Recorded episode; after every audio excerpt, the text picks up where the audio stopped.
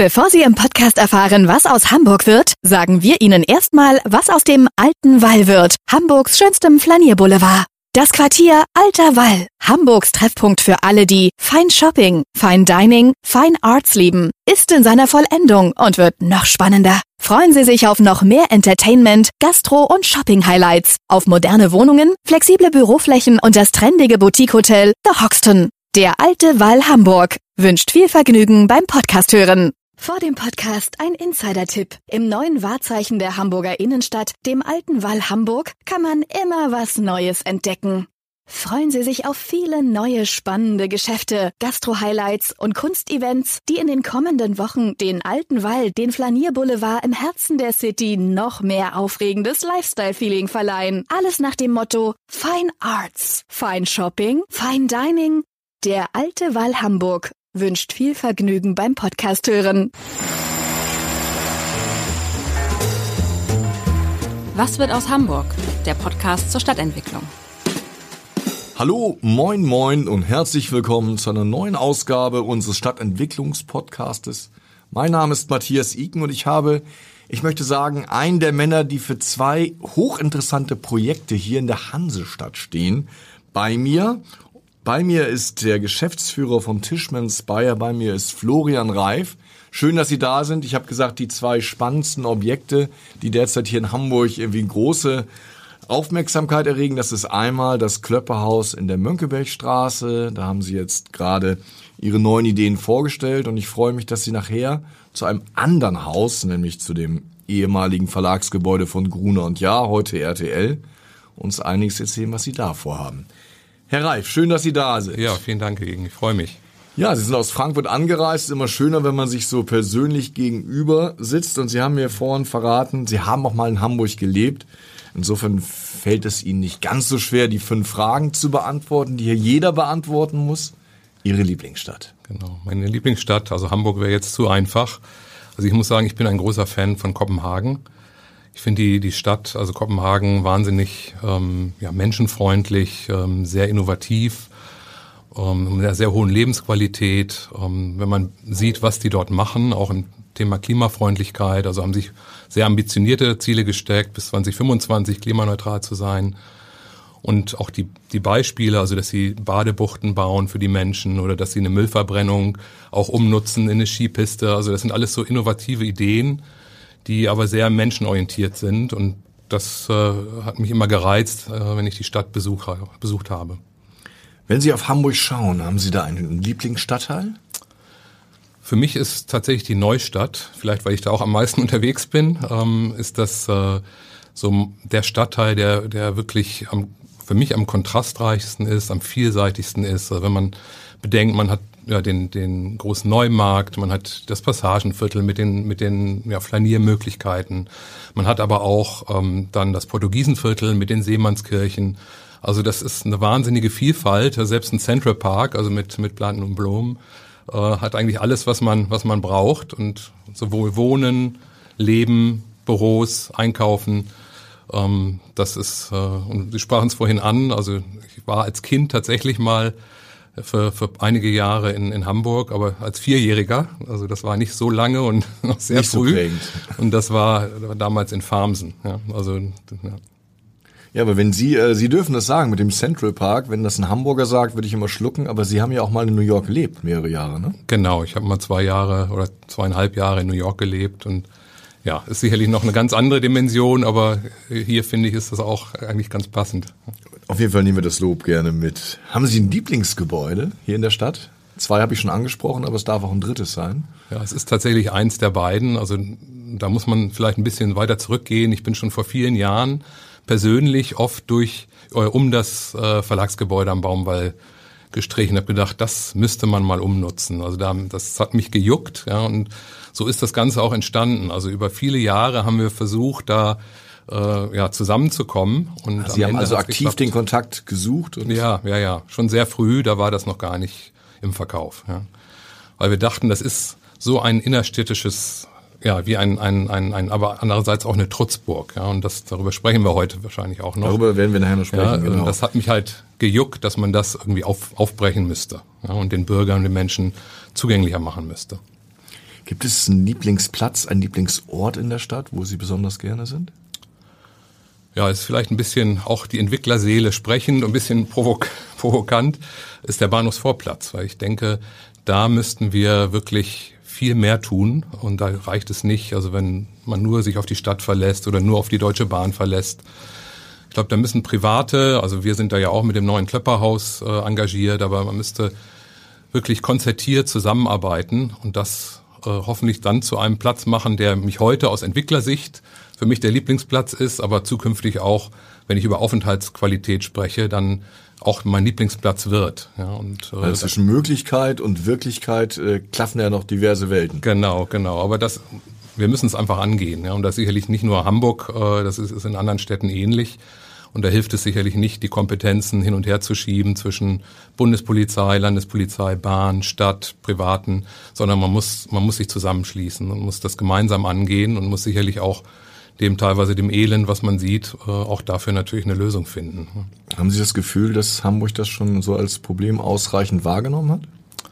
Also ich denke schon, also zumindest in den, in den Kreisen, in denen man die Innenstadt jetzt auch sehr, sehr ernst nimmt, dass da also zum Beispiel die Reinigungszyklen erhöht werden. Aber es ist, ich, wie gesagt, also die privaten, wir haben ja einigen Leerstand in der, in der Umgebung auch und das ist ein wichtiger Baustein und das muss aber zusammengehen und ich hoffe, dass dass dieser Zusammenschluss auch mit der, mit der Deutschen Bahn, weil das ist am Ende, ohne die geht es auch nicht, sondern es muss, muss so ein Schulterschluss sein. Und ich glaube, da ist noch Luft nach oben. Sie kommen ja aus Frankfurt, da ist das Bahnhofsviertel ja auch nicht ganz einfach. Richtig, genau. Deswegen sagte ich, Hamburg ist da sicherlich äh, nicht, das, nicht, nicht alleine und es gibt es in anderen Städten genauso. Und da sind die Probleme sehr ähnlich, ähm, teilweise vielleicht sogar noch schlimmer. Sie dürfen in diesem Podcast immer ein Haus abreißen. Kommen Sie mir jetzt nicht mit grauer Energie. Nee, das ist, das ist richtig. Wir, wir reißen ungern ab, aber es gibt immer ähm, Fälle, da geht's dann nicht anders oder und das ist äh, in, in meinem oder in unserem konkreten Fall ist es das, das Parkhaus, jetzt Steinstraße, äh, Ecke Lange Mühren. Es ist eigentlich, wenn man jetzt bedenkt, die Steinstraße soll ja entwickelt werden, soll attraktiver gemacht werden, dass, dass der Auftakt ist an der Stelle, ist unwürdig. Ja? Also deswegen haben wir, denken wir darüber nach, ähm, tatsächlich dieses Parkhaus abzureißen und dort ein, ein, ein, ja, ein Atelierhaus zu bauen, was dann auch der Auftakt sein soll für die, für die Steinstraße in der Zukunft. Da werden wir sicher nachher noch zu kommen, aber jetzt hatte ich schon irgendwie quasi am Anfang von dem Gruner und Jahr-Gebäude erzählt. Ich muss selber dazu sagen, ich habe es auch mal geliebt, weil ich da als junger Mann knappes dreiviertel Jahr arbeiten durfte und das war ganz drollig. Als ich anfing, lernte ich gleich auch jemanden kennen, der da äh, Praktikum macht und ich sagte, Mensch, warum hast du dich denn hier beworben? Da sagte sie, Journalismus ist mir egal, aber ich wollte endlich mal dieses Haus vier Wochen kennenlernen. Ich glaube, das kommt auch eher selten vor.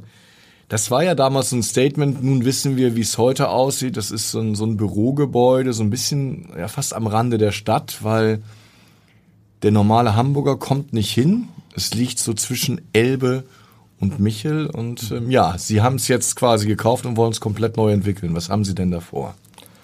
Ja, wir wollen, es ist genau wie Sie, wie Sie richtig sagen. Also es ist, es ist heute wie eine Trutzburg, die bisschen, ja, wie ein, ein Fremdkörper in einer unglaublich tollen urbanen Umgebung liegt. Ja, und das wollen wir halt ändern.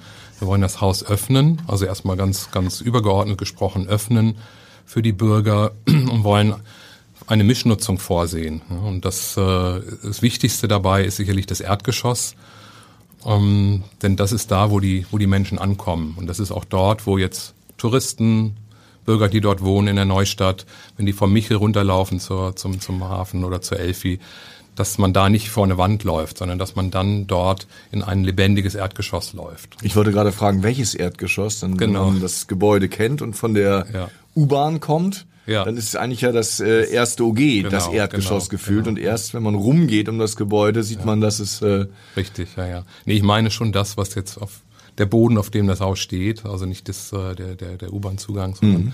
die Michelwiese, die dort ankommt und zur anderen Seite auch der Vorplatz, der jetzt ähm, von den, von den äh, Promenaden rüberkommt. Und was soll da rein? Also wir stellen uns vor, dass es ein, ein Markt werden kann. Wir haben sehr viel Fläche in diesem Erdgeschoss und was wir uns vorstellen, ist ein Markt, der jetzt nicht die typischen ähm, Ketten oder oder oder äh, ja, Einzelhandelsketten vorsieht, sondern auch auf, auf lokale Anbieter setzt, auf lokale Produktion setzt. Für mich war das Haus auch immer ein, ein Ort de, der Produktion. Ja, in der Vergangenheit wurde Presse dort produziert, wurde Journalismus produziert und äh, wir wollen das in die Zukunft führen. Wir wollen auch dort wieder Produktion haben. Das kann eine Saftmanufaktur sein, das kann jemand sein, der dort etwas handwerklich zusammenbaut und dort auch anbietet. Natürlich wollen wir auch einen, einen Markt mit regionalen Erzeugnissen, ähm, wo es, ja, das gibt gibt's so in der Form in, in Hamburg heute eigentlich nicht. Ja, es gab es in der ne, Vergangenheit. Ne? Weil das sind ja. ja. Konzepte, die total beliebt sind. Ich war jetzt gerade in Marseille. Ja, da ja. gibt es äh, gleich mehrere Gebäude, genau, die genau. einen zusammengeschlossenen Markt haben und man schlendert und ist Richtig, begeistert. Ja, genau, in Paris genauso. Und Hamburg hatte es in der Vergangenheit, aber oft wurden die Hallen dann auch zu, irgendwann dann umgenutzt. Dann sind es Veranstaltungsorte geworden. Und dann hat man nicht mehr den, man hat natürlich Wochenmärkte, die auch attraktiv sind, aber so eine Markthalle, wo alle gerne hinkommen, die Anziehungspunkt ist, das äh, gibt's eigentlich nicht mehr. Und das, da denken wir, können wir, äh, das wollen wir dort erreichen. Und dann wird quasi die Michelwiese integriert? Also wird das quasi noch ein Biergarten und eine Außengastronomie oder ist das gar nicht erlaubt, weil das wieder öffentliche Flächen sind? Ja, genau. Also da sind wir natürlich im Gespräch mit dem Bezirk ähm, Mitte, dass wir da und, und das Ganze, muss sagen, das Haus ist ja steht unter Denkmalschutz. Also da sind wir sehr behutsam und in sehr vertrauensvollen Gesprächen mit dem mit dem mit der Denkmalschutzbehörde äh, dass wir das Haus öffnen können überhaupt ja, und mit der Michelwiese auch mit dem Bezirk, dass wir das auch wenn es um Außengastronomie geht, auch, äh, auch ähm, dann ein bisschen rausziehen können. Und darüber hinaus, denke ich, ja, wird es in der Zukunft hoffentlich dann auch Veranstaltungen geben, ob es jetzt eine Yoga-Klasse ist oder das auf der Michelwiese dann im öffentlichen Bereich stattfinden kann. Also dass sich der ganze Standort auch. Also eigentlich dreht sich das Haus so ein bisschen, oder? Also bislang ist ja, ja gefühlt der Eingang ähm, zwischen Bahn und, äh, ja, ja. und Michelwiese und jetzt wird der Eingang oder das, das Gesicht des Hauses sich zur Michelwiese öffnen? Beides. Also das wird auf jeden Fall ein neues Gesicht und das andere Gesicht wird tatsächlich da, wo heute der, der Haupteingang ist, aber dann zum Markt im Prinzip auf der Erdgeschossen-Ebene. Also da wird, aus, wird es auch einen Eingang geben, dass wenn man vom äh, Vorsätzen quer läuft äh, über den Vorplatz, dass man dort auch in den Markt gehen kann und dann durch das Haus durchlaufen kann, durch den Markt durchlaufen kann und an der Michel Michelwiese wieder rauskommt. Aber dann nimmt man schon eine Etage raus, oder? So ein Markt ist ja gefühlt immer ein bisschen höher als irgendwie ein ja, Büro. Das Schöne ist, das Haus ist tatsächlich so konzipiert, dass diese, diese Etage überhöht ist, die Erdgeschossetage. Ja, da ist teilweise sogar noch so ein Mezzanin-Level eingezogen worden. Ähm, aber da schauen wir mal, dass wir das weitgehend auch öffnen, wieder auf die ursprüngliche Höhe ähm, und, und damit dann auch eine Höhe, eine angenehme Höhe haben. Das Haus hat auch, und das wissen wahrscheinlich auch die wenigsten, hat ja so Lichthöfe. Und auch da denken wir drüber nach, ob man das an verschiedenen Stellen weiter runterziehen kann, so dass man auch dann Tageslicht in die, in die Marktebene bekommt. Ja, das ist natürlich alles in Abstimmung mit dem Denkmalschutz, aber da sind sehr konstruktive Gespräche, weil man muss das Haus ja in die Zukunft führen. Ja, das Haus hatte ja so ein bisschen, also ganz, ganz viele Flächen, wo man sich traf, viele Brücken, genau, die auch von genau. einem zum anderen ja. quasi Flügel gingen und ja. das alte Motto von äh, Henry Nunn, Genau. Journalismus ist Quatschen auf dem Flur, wurde genau, da gelebt. Genau, absolut. Und das, wenn man das sich anschaut, wie das Haus damals, also ja, für, für Gunnar und Jahr konzipiert und geplant wurde, und dann ist es irgendwann, ist es, wenn man es heute sich anschaut, sind doch sehr viele Bereiche eher geschlossen in dem Haus, also geschlossene Büros. Aber wenn man das jetzt sieht, wie, wie, wie sich die Bürolandschaft insgesamt verändert, dann ist das eigentlich heute schon wieder absolut zeitgemäß. Ja, es ist, hat äh, sehr wenig Aufzüge, es hat sehr viel Treppen, es hat Stege, es hat Brücken. Und diese Kommunikation, die damals die Vorgabe waren, die Architekten, ja, dieses Quatschen auf dem Flur, das kann man, das spürt man, äh, dass das die Architektur auch hergibt und heute auch wieder nachgefragt wird von, von den zukünftigen Bewohnern des Hauses. Ja, ich hatte einen Kollegen, der hat immer abends um 6 Uhr sich vor sein Büro gesetzt und dann hörte man immer, wenn er die Weinflasche entkorkt hat. Ja. Und dann kamen gleich aus den anderen Büros ja. die Kollegen dazu. Ja, genau. Das sind so, das ja, sind so frühe Erinnerungen an den Journalismus, genau. an die genau. guten alten Zeiten. Genau, ja. Aber nee, da ähm, kommt man auch gerne zurück ins Büro. Ne? Also ja. das ist, äh, ne, wenn man, wenn, wenn solche Erlebnisse und dass man dann sich austauschen kann, informell auch austauschen kann und dass, dass das Haus das bietet mit diesen Flur, Flurbereichen oder auch den verbindenden Querspangen, die das Haus hat, ähm, die, die also ganz lebendige Hubs werden können, wo genau das passiert, ja, wo man sich trifft, wo man sich austauscht und, und dann geht man wieder in seine Bereiche, in denen man dann konzentriert arbeiten kann. Aber es heißt, es wird in den oberen Etagen dann reine Büronutzung geben und kein Umbau zu Wohnung. Genau, wir haben das äh, sehr intensiv geprüft ähm, und auch mit der mit der mit der Stadt und mit dem Oberbaudirektor diskutiert. Ähm, aber es ist es, es ist schwer. Es ist wirklich sehr schwer, das zu noch vertretbaren Mieten ähm, in Wohnungen umzuwandeln, weil das doch einen erheblichen bau, baulichen Aufwand äh, erfordern würde. Wir haben uns dann entschieden, lieber auf einem der Parkplatzgrundstücke, die ja vor dem Haus liegen, die eigentlich so ein bisschen die Zahnlücken sind in dem Gesamtareal, äh, sind ja zwei Parkplatzflächen äh, und dann gehört das alte, äh, der alte ähm, ähm, Stubbenhook 10, das Kontorhaus gehört ja auch mit dazu und um dieses Kontorhaus herum gibt es zwei Parkplatzflächen und auf dem einen haben wir eine Planung, da läuft gerade der, der Bauantrag auch ähm, für, für 112 Wohnungen, 30 Prozent davon geförderten Wohnungsbau. Und da haben wir jetzt das Wohnen verortet, denn wir denken schon, dass Wohnen absolut an diesen Standort gehört ja, und dass das der ganzen Mischung gut tut. Ja. Das ist äh, jetzt als reiner gewerblicher Standort äh, wird es irgendwann auch zu trist. Ja. Wir haben in der Neustadt umliegend, im Portugiesenviertel, in der Neustadt, im, bei den Seemannskirchen, wir haben überall Wohnungen, auch tolle Wohnungen. Und das jetzt auch dort zu erweitern, das ist äh, absolut ähm, ja, unser, unser, unser, unsere Absicht. Und das bauen die Norweger von Snøhetta, ne? Das ist ja, haben genau. sie auch recht weit oben ins Regal gegriffen. Ja, wir haben gesagt, äh, wir haben äh, Steitle und Kiesler, das sind die Ursprungsarchitekten aus München, die das äh, Verlagsgebäude gebaut haben. Und jetzt für diese Neubauten, also das Wohnungshaus und das Wohnhaus und, und das ähm, ähm, äh, dann gibt es noch einen weiteren Neubau. da wollen wir ein, ein sehr nachhaltiges, äh, neues, modernes Kontorhaus errichten in Holzhybridbauweise. Dafür zeichnet dann Snowhatter verantwortlich. Und das dritte bereits bestehende denkmalgeschützte Gebäude wird dann auch Büronutzung bekommen? Richtig, ja. Also das Kontorhaus im Stubbenhook wird auch eine Büronutzung ähm, bekommen. Das wird umfassend saniert, aufwendig es steht ja auch natürlich auch unter Denkmalschutz ähm, und, und bekommt dann auch eine, eine gewerbliche Nutzung. Es bekommt dann ja also auch, ähm, muss man sagen, das ist ja eher, so erinnere ich es zumindest, eine etwas tote Ecke, weil über diesen Steg dann zum Eingang gehen vor allen Dingen Mitarbeiter von Gunnar und Ja. Und keiner geht irgendwie von der Elbe zum Michel dort vorbei. Wird das dann auch eine Achse, die vielleicht am Ende auch zwei Wahrzeichen verbinden kann? Ja, genau. Also das ist das ist so ein bisschen unser Ziel. Ja, das natürlich wollen wir die. Also der erste Fußweg vom Michel zur Elfi genau, soll da entlang führen. Genau, sollte über diese Diagonale führen, die heute eigentlich schon angelegt ist, oder über den Markt, ja, dann im Erdgeschossbereich, äh, dass man wirklich eine Durchlässigkeit bekommt. Ja, und das ist natürlich, äh, wir sehen da die Touristen, die heute noch einen weiten Bogen machen müssen, weil sie halt nicht den, den Weg kennen, da quer durch. Aber auch für die Hamburger, die dort leben und die, die vielleicht zur U-Bahn laufen. Ja, also so stellen wir uns das vor in der Zukunft, wenn man dort ankommt, dass, dass äh, ja, die Händler da ihren, äh, ihre, ihre Franzbrötchen verkaufen, ihren Kaffee verkaufen, dass äh, eine Yoga-Klasse äh, auf der Michelwiese stattfindet, dass es alles lebendig wird. Ja, das ist so das Ziel, was wir erreichen wollen. Wie groß wird denn diese Markthalle, damit man sich das so ein bisschen vorstellen kann? Ja, also da sind wir gerade genau dabei, die, die Haustechnik, die ursprünglich mal in dem Haus bestand, die können wir reduzieren. Das ist sehr überdimensioniert und braucht man heute nicht mehr. Das ganze Haus wollen wir natürlich in dem Zuge auch energetisch deutlich ertüchtigen. Also wirklich zu einem, wie man so schön sagt, jetzt Green Building machen unter Nutzung von Geothermie, äh, durch die Neubauten, die wir haben, unter Nutzung von, von Photovoltaik.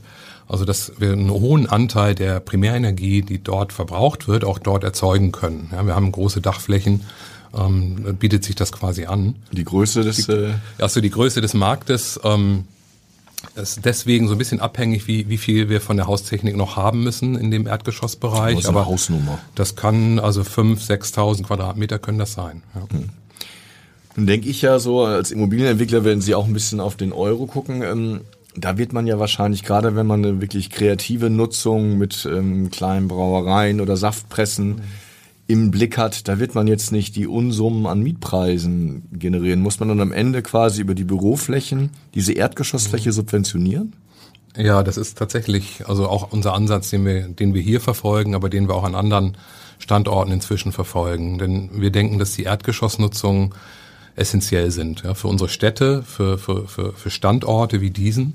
Und das erreicht man nicht, indem man ja, typische ja, äh, vielleicht die es auch gar nicht mehr gibt, äh, Einzelhandelsketten äh, reinholt, sondern indem man eine lebendige, bunte Mischung ähm, äh, reinholt ins Haus. Ja. Und das wird man nicht zu den Top-Mieten erreichen. Ja. Und auf der anderen Seite ist es so, wenn wir einen lebendigen, bunten Mix haben, der das ganze Haus aktiviert und belebt, dann hilft das natürlich den oberen Etagen und in der Vermarktung dann der, der Büroflächen ungemein. Ja, das, äh, insofern ist es ein Zusammenspiel und das kann nur erfolgen, indem man im Prinzip das auch quersubventioniert und dort auch Angebote schafft für lokale Produzenten, für lokale Händler, die halt nicht äh, die, die, die Toppreise bezahlen können.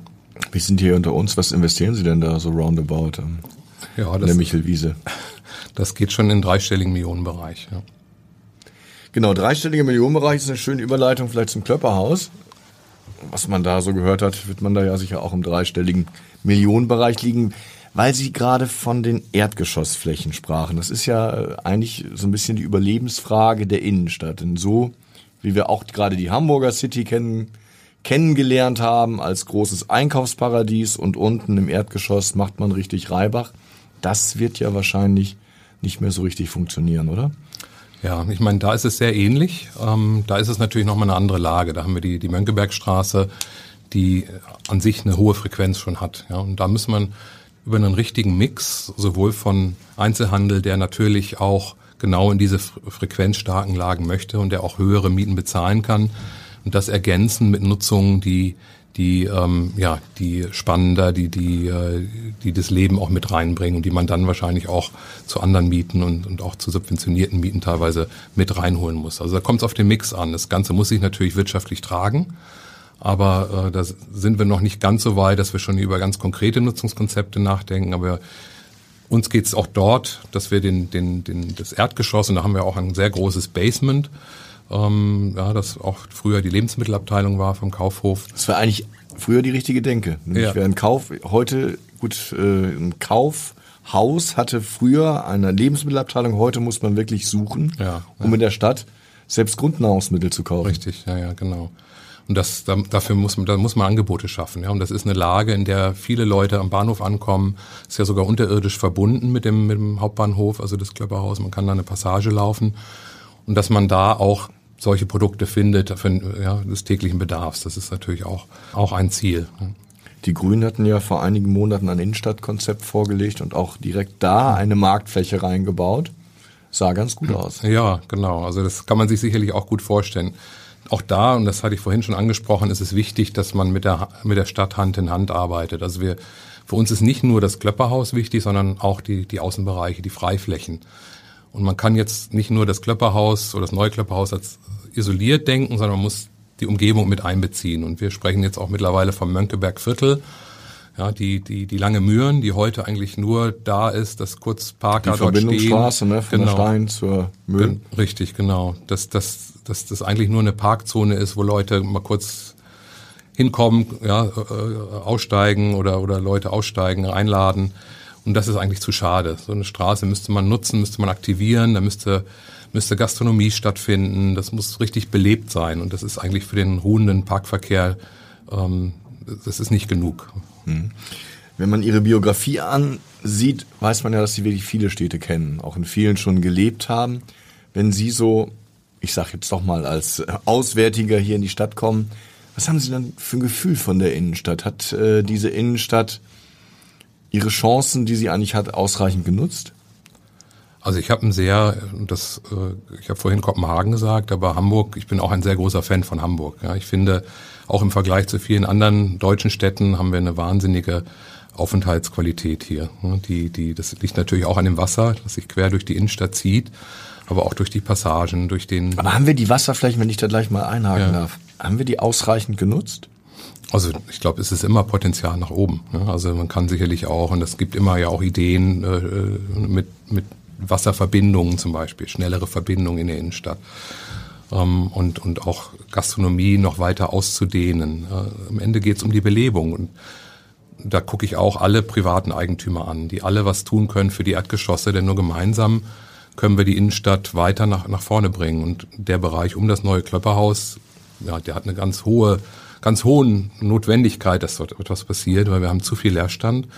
Und wir brauchen dort gute Konzepte. Das ist das Eingangstor. Wenn ich jetzt am Bahnhof ankomme, ich bin auf dem Bahnhofsvorplatz, dann will ich. Fahre ich gleich weiter. Ja, genau. Der möchte gleich reingezogen um. werden, ja, in die, in die, in die Mönckebergstraße. Und das, da ist auf jeden Fall noch Luft nach oben, ja. Das, äh, dass wir das weiterhin stärken. Ähm, und, und, und optimieren und dann schauen. Also weiterhin stärken ist eine sehr, sehr freundliche Formulierung, denn ähm, wer die Hamburger Innenstadt vor 20 Jahren kennt und mit heute vergleicht, der sieht eigentlich eher nur eine permanente Schwächung.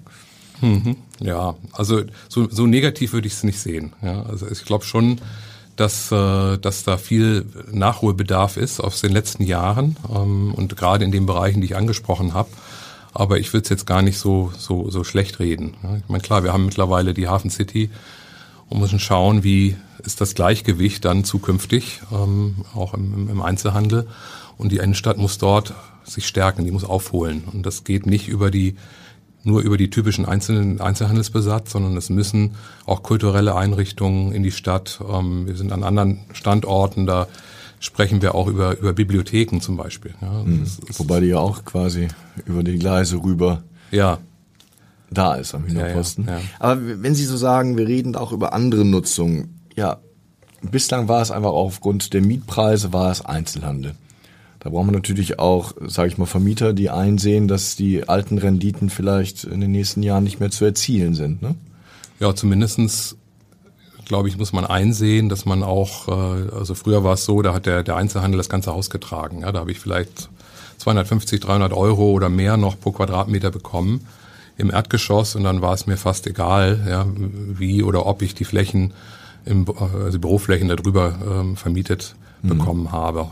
Heute sieht das anders aus. Ich kann ja, und das ist dieser strukturelle Wandel im Einzelhandel durch, durch den zunehmenden Onlinehandel, aber auch nach der Pandemie oder das, das ja, durch die, die weniger Menschen, die vielleicht in die Büroflächen kommen, ähm, zumindest partiell, dass auch der Einzelhandel da teilweise darunter leidet. Und ich kann heute nicht mehr nur auf den Einzelhandel setzen, sondern ich muss andere Konzepte finden, die die Standorte beleben, sodass ich auch die oberen Etagen, und die werden auf einmal dann wieder wichtiger, ja, dass, dass ich die auch zu vernünftigen Mieten und mit vernünftigen Unternehmen besetzen kann. Und dazu gehört es, dass ich auch natürlich nicht nur, aber auch über über ähm, ja, äh, subventioniertere Nutzung im Erdgeschoss nachdenken muss. Mhm. Und ich glaube, die Eigentümer, die werden sich, also jeder, der es heute noch nicht verstanden hat, der wird das, äh, denke ich, in den nächsten Jahren verstehen. Ihr Atelierhaus versucht das ja auch so ein bisschen, ne? also Künstler oder auch Manufakturen quasi reinzuholen, die dann ja. auch in dem Gebäude selber leben, oder? Genau, das ist so die Idee, ja, dass man sein, sein, seine Werkstätte oder sein Büro hat in dem Haus, aber dort auch wohnen kann. Das ist, und das sieht man in Asien, das sieht man äh, global schon an verschiedenen Standorten, dass es mehr zusammenwächst. Unsere Baunutzungsverordnung ist noch nicht so richtig dazu, äh, dazu ausgelegt. Also geht's immer, ja, gibt sehr viele Normen, die ich erfüllen muss, wenn ich jetzt an Wohnnutzung denke. Und ganz andere ja, äh, Vorschriften, wenn ich an Büronutzung denke. Aber es ist sehr separat. Aber wir müssen schauen, dass wir diese Nutzung auch kombinieren, denn das sind die neuen Lebensstile, die wir, die wir sehen bei den Menschen. Ja, es ist ein Freiberufler, der hat seine Agentur, der möchte aber vielleicht auch dort leben in dem Haus. Ja, und, und ganz generell, denke ich, ist das Thema Produktion, wenn wir über Manufakturen nachdenken, ist ein, ist ein wichtiger Aspekt, den zurück wieder in die, ins Stadtzentrum zu holen. Ja, und da meine ich jetzt nicht natürlich große Maschinenbauproduktion, sondern ich meine, äh, wie ich vorhin ansprach, Saftmanufakturen, kleinere lokale Manufakturen. Es kann dann auch mal eine, eine, eine Druckerei sein. Aber das sind alles handwerkliche oder, oder, oder Manufakturbetriebe, die wir in den Innenstädten auch brauchen als, als Durchmischung. Ja. Wer weiß, in, wo uns zum Beispiel die künstliche Intelligenz hinführt in ein paar Jahren, ja, wenn vielleicht viele Dienstleistungsberufe ähm, in der Stadt dann auch nicht mehr nicht mehr stattfinden, ja, dann brauchen wir Produktion, dann brauchen wir wieder ja, dann die, die Berufe oder die Bereiche, die dann die Wertschöpfung über, über manuelle Arbeit ähm, äh, erreichen. Also back to the roots sozusagen. Zumindest als Beimischung ist das, glaube ich, ganz wichtig und gut. Das tut der, tut der Innenstadt gut. Interessant war, Sie hatten vorhin, da waren Sie auch nicht der Erste in diesem Podcast, Kopenhagen so ein bisschen rausgehoben und gesagt, die sind also sehr, sehr kreativ und, und wagen viel. Sind wir da in Hamburg manchmal ein bisschen zu träge oder auch aufgrund der gesetzlichen Rahmenbedingungen nicht in der Lage, auch mal Dinge zu machen, die unorthodox sind? Also ich glaube, Mut können wir uns alle, äh, da will ich jetzt gar nicht, äh, äh, da will ich alle mit einbeziehen. Ich glaube, mutiger können wir alle sein und einfach mal ein bisschen ähm, outside the box, of the box denken glaube, davon können wir alle uns äh, dann vielleicht an den einen oder anderen äh, ähm, nordischen Ländern uns was abschauen. Einfach mal versuchen, einfach mal machen. Und dann kann man immer korrigieren und und und äh, ja und das gilt sicherlich auch für Hamburg. Also das äh, das ja, schlagen Sie doch mal eine Badebucht an der Alster vor. Ja, genau. Viel Freude. ja, das, das sicherlich, ja. Aber das ist schon interessant. Also ich, ich weiß jetzt auch nicht, wie das haben wollte, ja, aber ja. zumindest die Diskussion wäre ja. ja. mal was. Also wenn wir von dem Gedanken ausgehen, wir müssen neue Anreize schaffen, um wieder in die Stadt zu kommen. Ja, ja, ja. Müssen wir eigentlich absolut. wirklich erstmal das Denken so ein bisschen von den, genau. äh, ja. von den Seitenlinien befreien. Ja, ja, richtig, ja. Wenn so das Ausland so auf, auf Hamburg schaut oder Ihre Kollegen aus New York, wie nimmt man da äh, die Stadt wahr? Als so ein bisschen ähm, Perle, die noch weiter irgendwie äh, rausgeputzt werden kann oder als sehr gesettelt oder wie, wie ist da die Wahrnehmung? Für uns, also auch aus für unsere äh, Kollegen jetzt äh, global ist das eine, ein sehr interessanter Standort, weil es weil eine sehr, sehr äh, diverse Stadt ist. Ja? Also von den von den verschiedenen Industrien, es ist eine sehr innovative Stadt, ja, die auch auf neue Technologien setzt, also Thema Nachhaltigkeit, also Wasserstofftechnologien. All diese Themen äh, spielen eine Rolle für uns, auch wenn wir uns Standorte aus Makrosicht anschauen. Und da ist Hamburg äh, absolut äh, oben auf der Liste. Ähm, der wichtigste Standort inzwischen in Deutschland? Also wir sind derzeit sehr aktiv in Hamburg und in Berlin. Ja, das sind so die zwei, zwei, äh, da haben wir die meisten Aktivitäten. Ähm, klar, klassisch auch in Hamburg. Ähm, aber das sind, in Hamburg haben wir mittlerweile ähm, ja mit den zwei großen Projekten, wir haben noch ein Objekt, das, das wir auch managen am Gänsemarkt waren ja historisch äh, auch schon mit dem Hanseatic Trade Center hier in Hamburg und auch Immobilien am Valentinskamp und der Kaffeemacherreihe. Und dann gab es aber eine, eine, eine Phase, äh, in der wir hier nicht aktiv waren und dann irgendwann haben wir gesagt, nee, Hamburg hat so viel Potenzial, ähm, wir wollen zurück und wollen dann auch mit den richtigen Immobilien, an denen wir basteln können, an denen wir ähm, innovativ sein können, wollen wir dann zurückkommen. Wobei das Hanseatic Trade Center würde man heute auch nicht mehr so bauen, oder? Ja, es ist aus einer Zeit. Ne? Das ist, äh, aber man kann aus solchen Immobilien viel machen, ja? wenn man sie energetisch ertüchtigt. Und das ist das große Thema der Zeit. Ja? Ähm, und es muss halt immer irgendwas Besonderes sein. Wenn wir heute mit Unternehmen sprechen, die Büroflächen suchen, dann wollen die ein Gebäude, das Identität hat, das Charakter hat, das natürlich nachhaltig energetisch optimal ist. Aber es geht auch um diesen Charakter. Das muss, muss anziehend sein. Ja? Und das kann man mit vielen Gebäuden erreichen. Nicht alle eignen sich dazu, aber ähm, zu der Zeit äh, haben wir das, haben wir, haben wir da auch viel getan, haben die Gebäude erfolgreich vermietet und dann wurden sie irgendwann verkauft. Aber ähm, grundsätzlich äh, bieten, bieten solche Immobilien, wenn man genug Spielraum hat, sage ich mal, in den finanziellen Mitteln, bieten die alle Potenzial, ja, weil sie einfach an zentralen Standorten sind, die super angebunden sind, die, die Teil der Stadt sind. Mhm. Vielleicht abschließend, ähm, Sie sind ja in Frankfurt quasi beheimatet, aber in den nächsten so vier, fünf Jahren, es ist ja jeweils so für 26, spätestens 27 die Fertigstellung dieser beiden Projekte avisiert, da werden Sie wohl viel Zeit in Hamburg verbringen, oder? Ja, und, und gerne. Ja. Ich bin fast schon jede Woche hier ja. und äh, wir haben aber auch ein ganz tolles Team hier in Hamburg, die, die auch äh, am Baumball äh, ihr Büro haben und äh, ich bin einfach gerne hier und denke, ja, das wird auch nicht aufhören, weil die Projekte sehr, sehr viel Aufmerksamkeit äh, äh, bedürfen. Und ja, und ich freue mich auf die nächsten Jahre. Und ich freue mich, äh, wenn dann solche Konzepte umgesetzt werden und man dann vielleicht in, in noch längerer Zeit daran vorbeigeht und sieht, dass es wirklich diese Belebung, die wir mit beiden Projekten erreichen wollen, dann auch äh, ja, erzielt wurde. Mhm.